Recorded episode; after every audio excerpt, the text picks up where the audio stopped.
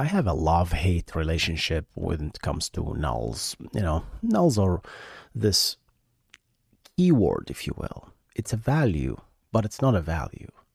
It's a value that represents the absence of a value, and it's really important in database engineering. You know, sometimes you cannot just use a zero to represent uh, a missing value because zero could be one valid value. You know, you can do tricks and do minus one, and or or minus negative nine thousand, whatever, that, to represent the uh, something that is not applicable, but nulls are very convenient. We love them.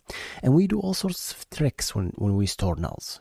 You know, uh, we don't actually store a value, we trim the row storage as a result. We try to be very efficient when it comes to this.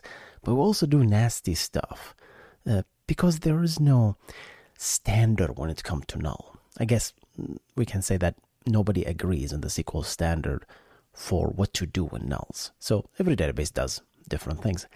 And we notice that some of the things is nulls are sometimes not indexed. So if you create an index on a table that happens to have a null and you did a query that says where this column is null, that won't use the index. And some people don't know that effectively. That could cause, uh, you know, performance problems. But this is a new thing that I never knew that existed actually a little bit nasty. Postgres 15 kind of solves it. But let's discuss. This episode is brought to you by Shopify. Forget the frustration of picking commerce platforms when you switch your business to Shopify, the global commerce platform that supercharges your selling wherever you sell. With Shopify, you'll harness the same intuitive features, trusted apps, and powerful analytics used by the world's leading brands. Sign up today for your $1 per month trial period at shopify.com slash tech, all lowercase. That's shopify.com slash tech. So this comes from Rust Proof Labs. Let's read the part where they discuss uh, the old style, what we have today here. Let's think about this, right? So if I create a table, this is the name of the table. You have a field, the primary key, value one, value two, and this value two can be null, right? And you created a constraint, and this is the name of the constraint, and this is a unique constraint. That means these two values must be unique.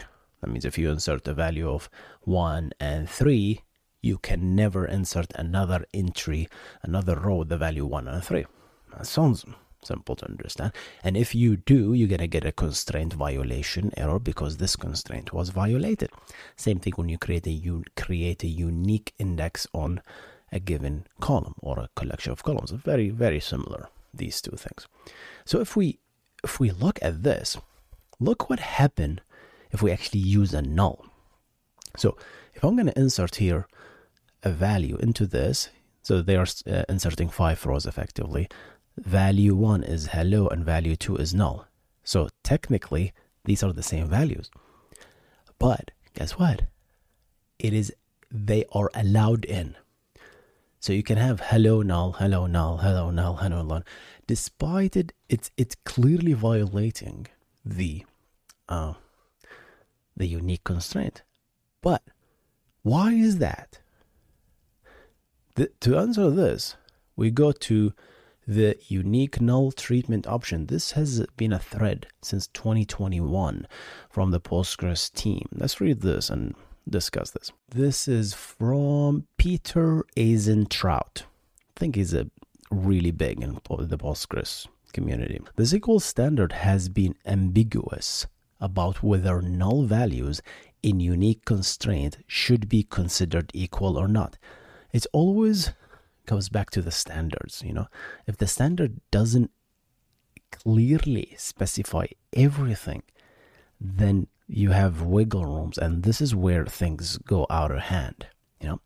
Different implementation have different behavior. In sql 2020 draft this has been formalized by making this implementation defined and adding an option on a unique constraint defines unique distinct. So nulls by default were always treated as distinct. So if you insert a null, each null is to the database is a different null. That just hurts my head thinking about it. But it is what it is. So what they are adding is a brand new option here. Unique nulls, distinct or not distinct. So now you can effectively specify whether you want the null to be distinct or not.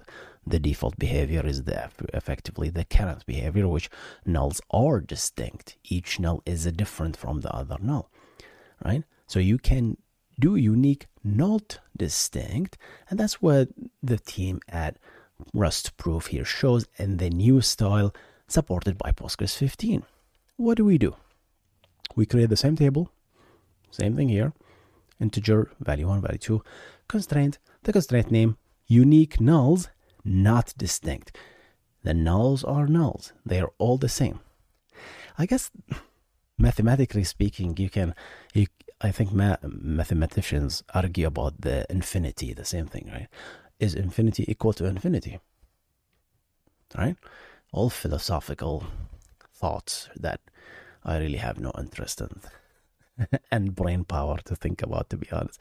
But yeah, when you do that and you insert a, a value, you're going to insert one value that goes in. But the moment you insert another entry with null and hello, you're going to get this infamous error that says duplicate key value violate unique constraint and the name of the constraint that you effectively created. Because now hello null are already exist. So, guys, what do you think about this? Did you know about this behavior? Because I didn't. I definitely didn't know about this behavior. I'm actually surprised, right? Guys, I guess I don't use nulls as often in this particular case where things are unique. So yeah, I was a little bit surprised and I thought I'll share this with you. Uh, let me know what you think about this in the comment section below. Postgres 15 in beta is in beta, still not released yet, and they effectively introduced a new syntax to solve this if you consider it a problem. Only if you consider it a problem. See you in the next one, guys.